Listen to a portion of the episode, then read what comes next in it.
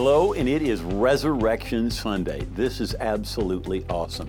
You, I believe you know this, but Christianity is really built, the foundation is two supernatural events. One is the incarnation, when God becomes flesh, when Jesus came to earth. And the second is the resurrection. Those are the two foundational truths on which Christianity is built, and we are celebrating the resurrection today. Now, someone might say, well, what difference does the resurrection mean to me? Well, if you look in Romans chapter 4 and verse 25, it says, He was delivered up because of our offenses.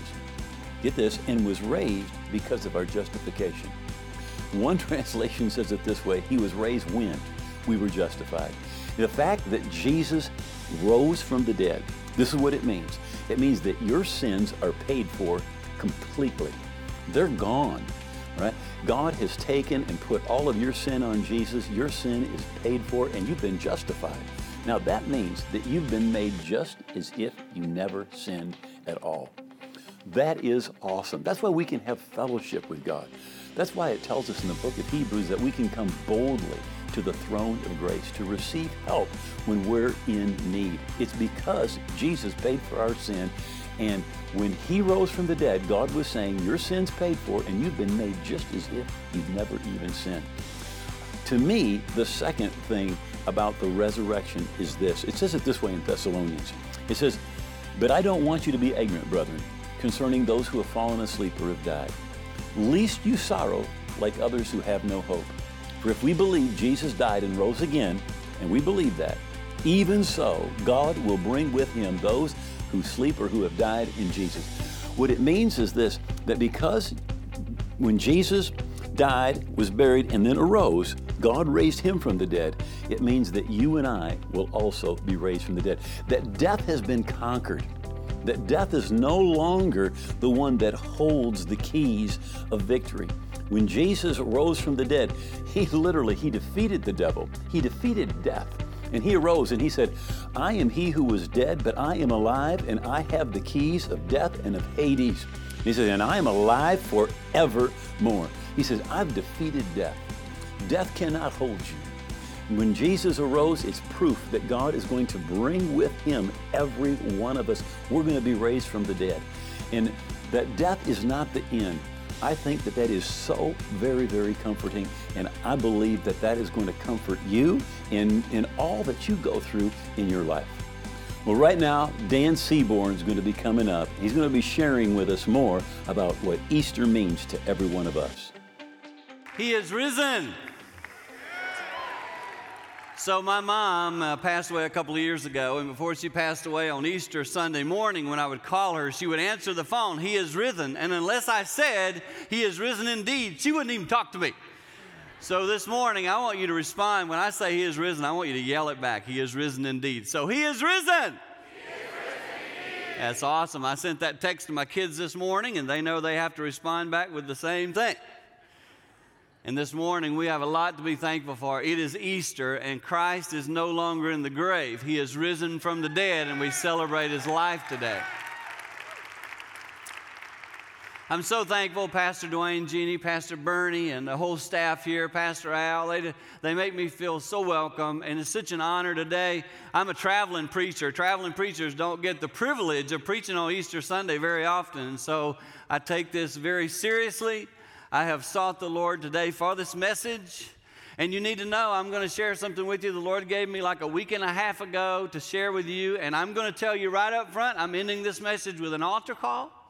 I'm going to ask those of you who maybe don't know Christ at all or maybe need to renew your commitment to Christ to be redeemed from that grave, that man made thing that Satan throws at us. I'm going to give you the opportunity today to come and invite Jesus Christ into your life or renew that commitment to Jesus Christ. So I'm telling you right up front where we're headed.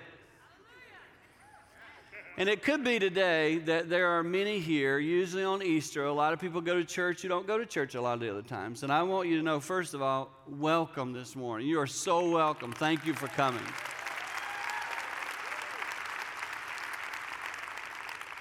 I'm praying that the Lord would just speak to all of our hearts. All I'm asking you to do today is open your heart to whatever the Lord would say to you.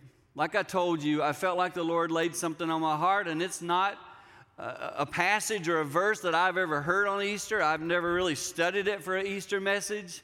I know that today is about Jesus coming out of the tomb, and I want to just talk to you in simple layman terms about how I believe many of us feel like we're in some man made tomb.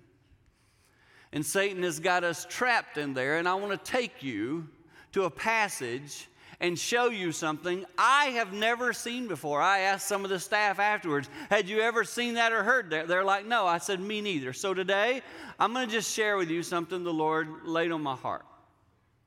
The scripture verse I want to use to open it up is very simple. It comes from the book of Matthew, chapter 16, verse 13, and it reads like this When Jesus came to Caesarea Philippi, he asked his disciples, Who are the people saying I am? Now, I as you look at that, it looks like just a normal little passage. For those of us who read the Bible much, we read the phrase when Jesus came to or when Jesus went to a lot. He, when Jesus went to Jerusalem, when Jesus went to Bethesda, when Jesus went to the Sea of Galilee. It always refers to Jesus going somewhere and just teaching along the way or teaching when he arrives at that place. And when you read that, to the casual viewer, you'd go, oh, he was just going to another little town. But it dawned on me that's not what this passage is saying to us. Caesarea Philippi was a place that Jesus only went, and I want you guys to hear this. He only went one time in his entire life. It would be like you saying, I'm going to Grand Haven and I'm just going there once.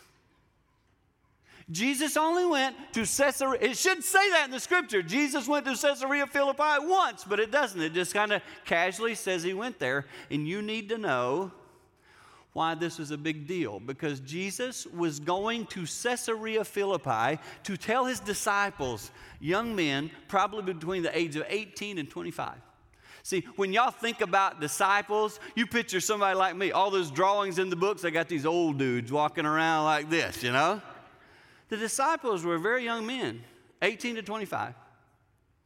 And Jesus said to them, Come on, guys. They left Galilee. We're going to walk to Caesarea Philippi when he said it, the disciples would have been like, What?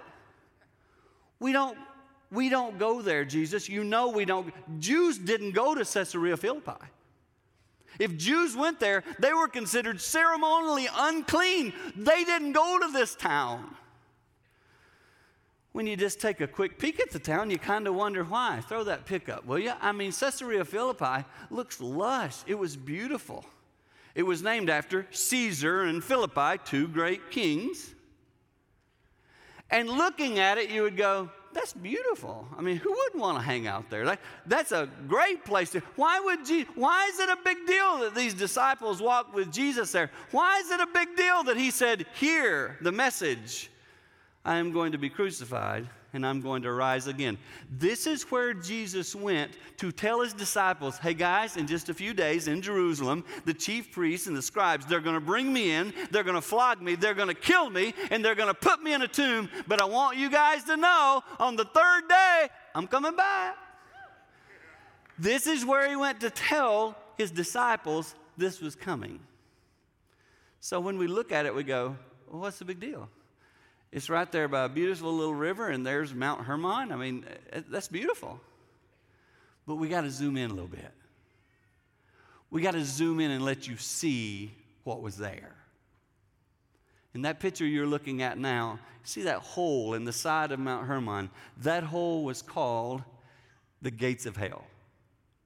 In our world, in our globe today, that's called the gate to hell. The Greeks believed that Satan lived down in that hole, and when you went in that hole, you actually could enter into hell. And Jesus took his disciples to the gates of hell to tell them, hey guys, this world's about to kill me. Now you got to get some more stuff here.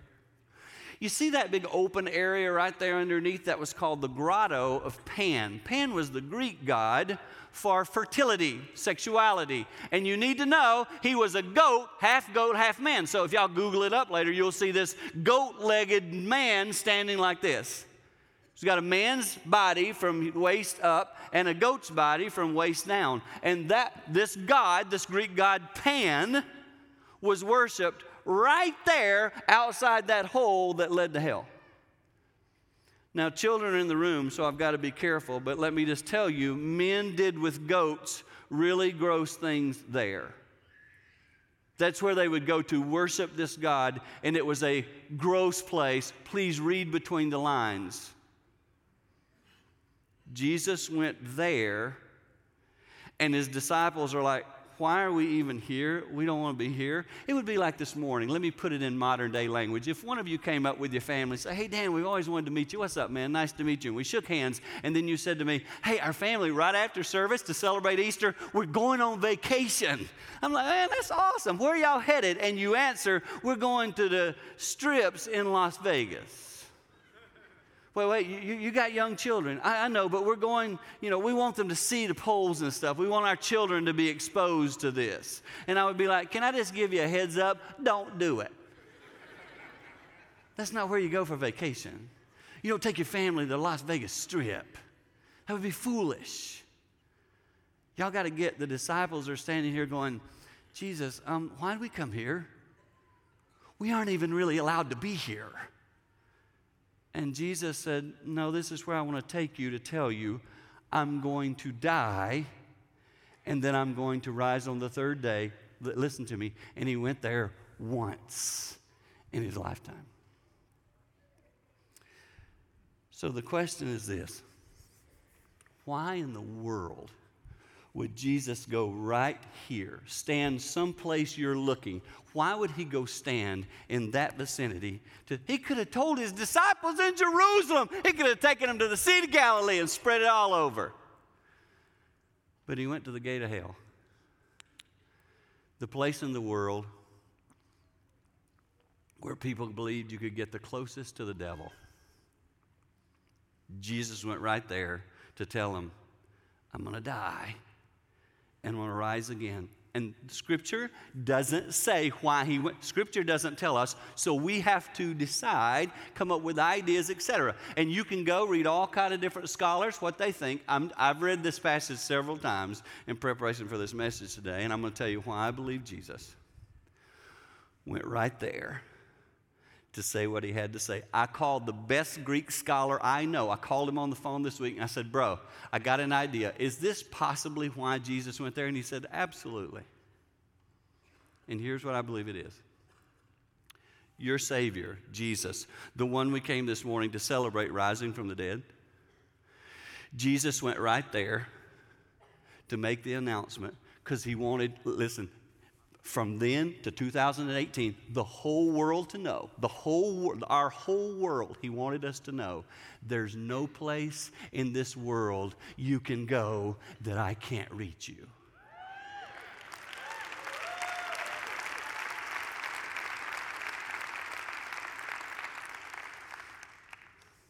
There's a teen girl sitting in here this morning. You're pregnant, and your parents and your family doesn't know, and you feel like Satan has got you right on the edge of that little spot right there, and he's telling you, just jump in.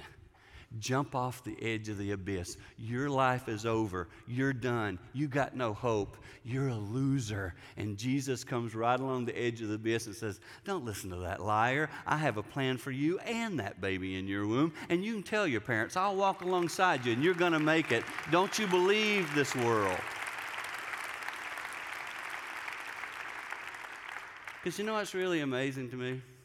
I've studied this some in the last few weeks. I've noticed our world, our, our world, we rally around death. We don't rally around life. What's this? The Parkland shooting at the, the whole world. Let's stop and pray. Let's stop. We ra- our world rallies around death, but we don't rally around life. We argue about when life begins. I want you think, step back from the United States, step back from our world, step back from where you live for just a second and look at the world. What would you think of people who would rally around death and not life? I think we would say, man, it seems like the deceiver has blinded them.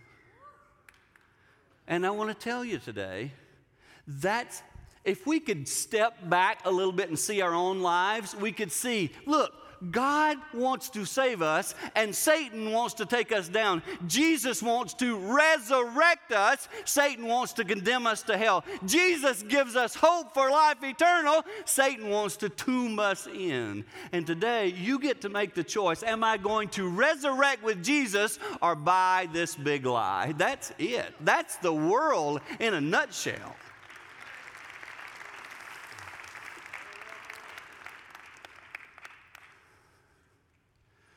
There's a family here. It's Easter, and you'll be hanging out later today, but you feel like Satan has taken your family to the edge of hell and stands you right at that abyss and makes you think you can't do it. And, and I want to show you something. So, that thing Jesus predicted Jesus said they're going to take me. There. Y'all know the story if you're here and you're a guest and don't know the story. So Jesus was taken by the people who were supposed to be the church people, and he was killed. And he died and he was put in a tomb. And I want you to notice the people who put him in the tomb, we're going to read the next little passage I want to read to you today. It says that those people, throw that verse up if you will at the close of the first day of the Passover ceremonies, the chief priests and the Pharisees, that's the religious people, they went to Pilate, who had overseen Jesus being killed, and said to him, Sir, that liar, look, look, look, look, guys, he's dead and he's in the tomb, and they call him a liar. They're scared of him even when he's dead. Have y'all ever been in a spot where you feel like you're already down and out and somebody steps on you? That's what Satan loves to do. Somebody sitting in here today, you already feel hopeless, and then some, even church person, came along and said something that really hurt you. Church people are sometimes gifted at that. Those of you who are here and you're guests today, sometimes we fail big time. We say we follow the Lord Jesus, but our words don't always do that. And to those of you who are guests today, I apologize. We could do it a lot better.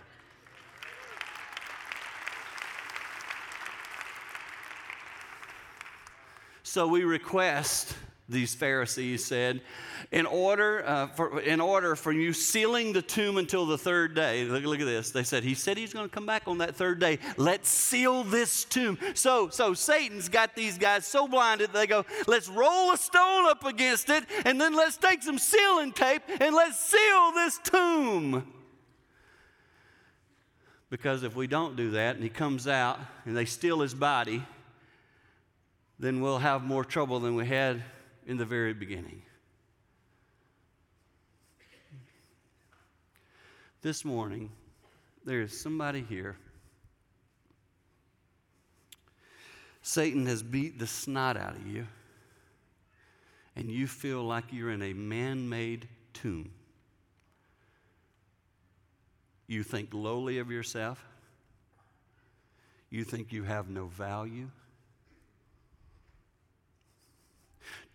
These stones that roll up, I, will name some of the stones. Let me tell you one of the stones that, that rolls up against your grave, okay? You're in the tomb and here comes the stone to seal it. Stone, here's a stone some of us carry our whole life. A stone of, you ready? Disobedience. We don't obey what we know we should do. Satan loves that stone. I had a gentleman, first service, the Lord did some cool stuff, and there was a gentleman came up to me. He had to be close to 70 and he just asked me to hold him. And he said, I've just been disobedient my whole life, and I'm going to turn this thing around. Look, look at me. It is never too late to begin to be obedient to the Lord Jesus Christ. You are still alive, baby. You got a shot at it today.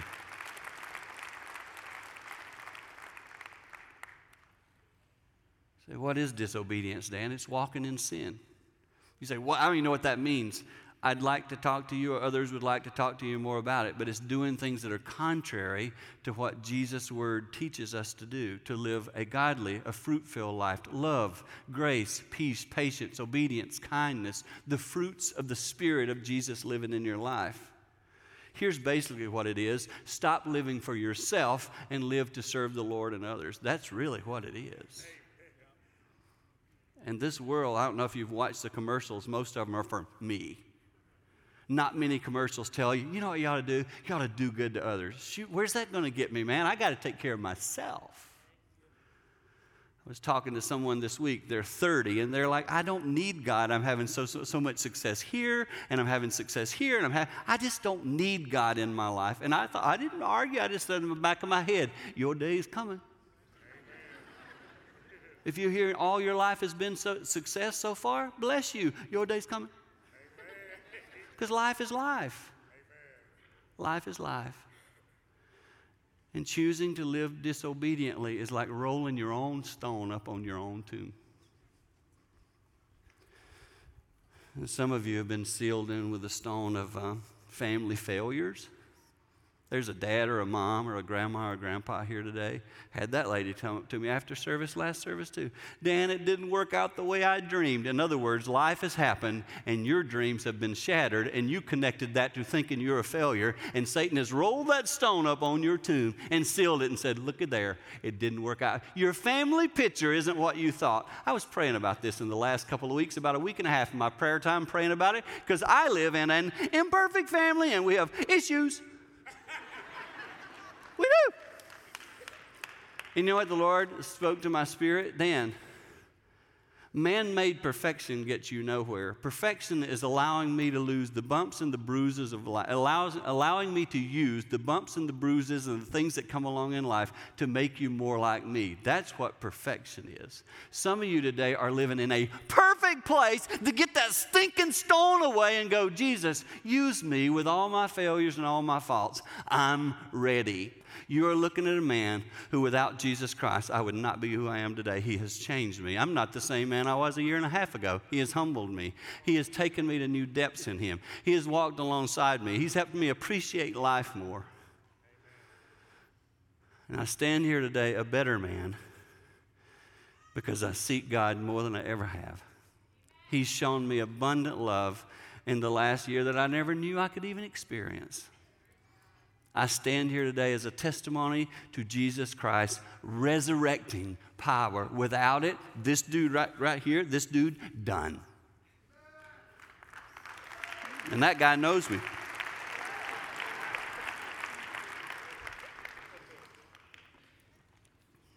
Another stone that Satan rolls up on the tomb and seals up on us. Stone of shame. Boy, he loves shame. Well, look at you. You, yeah, yeah, yeah,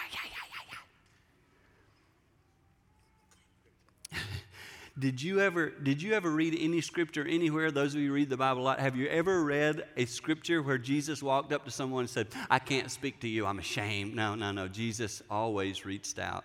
He touched lepers.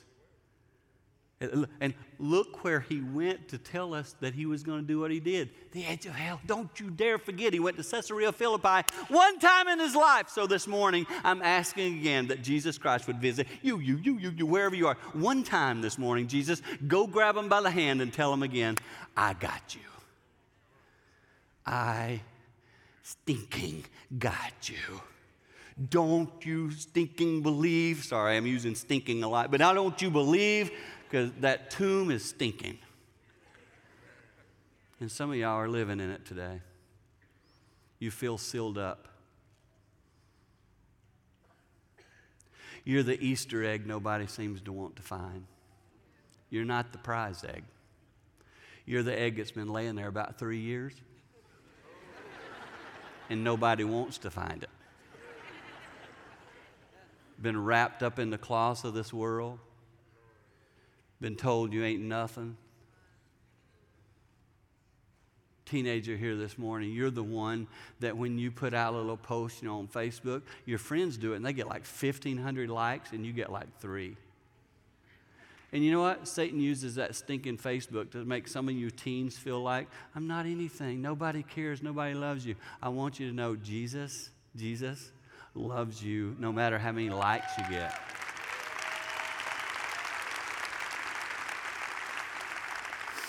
I say that partly because I was that teen. I spoke to several teens after the service, last service, came forward during the altar call. And I said to them, If you ever ever told me I would walk up on a stage and preach to 100 people like this, I would have been like, What? There's no way. You don't know me. I'm the least likely to accomplish anything. In high school, I would have been least likely. Will even become alive at his senior year? Not likely. I mean, I, I was from the wrong side of town, the wrong parents, the wrong this, the wrong that. And I want to tell you what, Jesus used what the world calls wrong all the time. He, you, you look at yourself and say, I ain't got no talents. Jesus, like, you ever tried giving them to me? You ever tried letting me use you? Well, then I can't do anything. That is part of Satan's plan to get you in the tomb of this stinking world and roll that stone up against you and tell you it's over. Well, good news, it ain't over. Jesus came out of the grave, and he came out of the grave to take you by the hand and give you hope. When I was working on this message, it was very clear to me. I told you at the very beginning we'll do an altar call.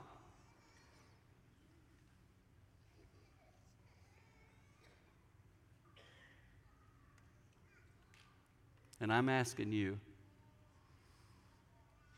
whether it's the first time you've ever come out of your tomb that Satan has you trapped in, or it, like me, is the thousandth time.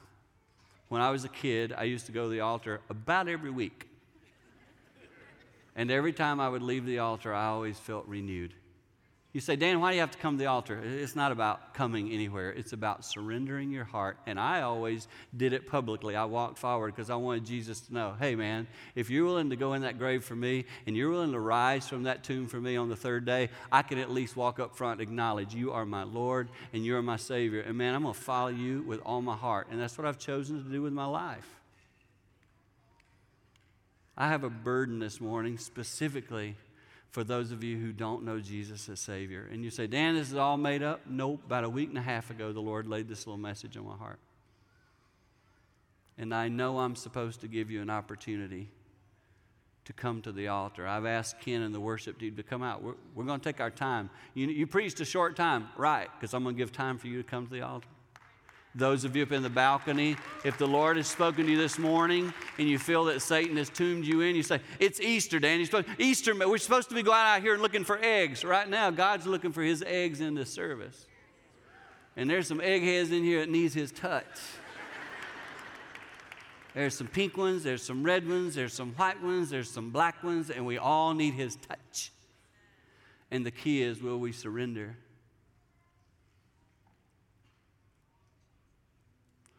So, yeah, God's on the Easter egg hunt this morning. And He's looking across all the eggs.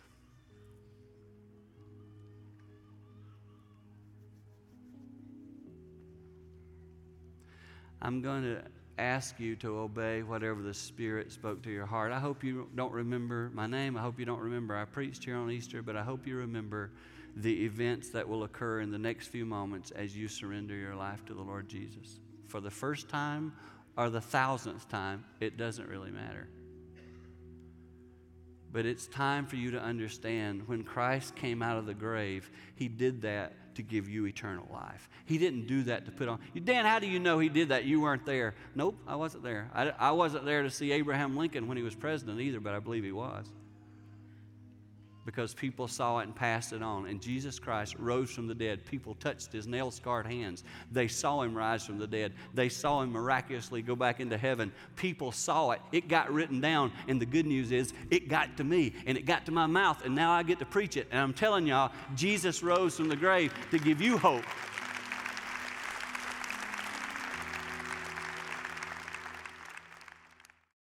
You know, if you're watching the program today, and in your heart, you are hungry for God, but you know you're not right with God. It may be that you've drifted away from the Lord. You, there's, there's guilt on your life, and you just say, I know I'm not right. I need forgiveness. I want to give my life to the Lord, and I want to live for Him and serve Him. If that's you, would you please bow your head? And would you pray this prayer with me and, and speak these words out loud and make those, these words your own? Just say, Oh God, I believe that Jesus died on the cross.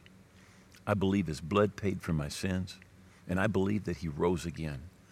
And I give him all of my heart and all of my life. I'm going to live for him every day.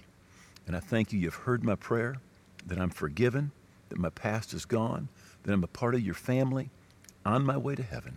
In Jesus' name. Amen. You know, if you prayed that prayer from your heart, God heard that prayer, and you are right with God. Now, I wrote a book and I want to give you a copy absolutely free. Right? It's full of bullet points to help you keep on growing spiritually. Now, all the information is right there on your screen. You can just download the book, and it is going to be a blessing to you. If you just prayed that prayer with Pastor Duane, you are making one of the best decisions of your life. We are so happy for you. To receive a copy of Pastor's free book, you can go to walkingbyfaith.tv and request a copy of this book be mailed to you, or you can download it right there instantly. Either way, it's absolutely free. Did you know that you can find today's message available for free on our app? You can watch it right there or download it and save it for later. You can also follow along with Pastor's scriptures and share images on your social media. Or you can find today's program and others at walkingbyfaith.tv. Just click on Watch Latest Program.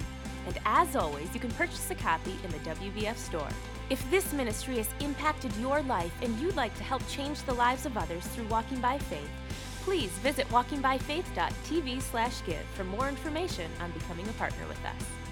If you need someone to pray with or God is just doing some amazing things in your life, we would love to hear about it. You can contact us by phone, email, through our app, or on Facebook or Instagram. Happy Easter week. Next time, Pastor will be back with another message on the journey of the follower. We'll see you then.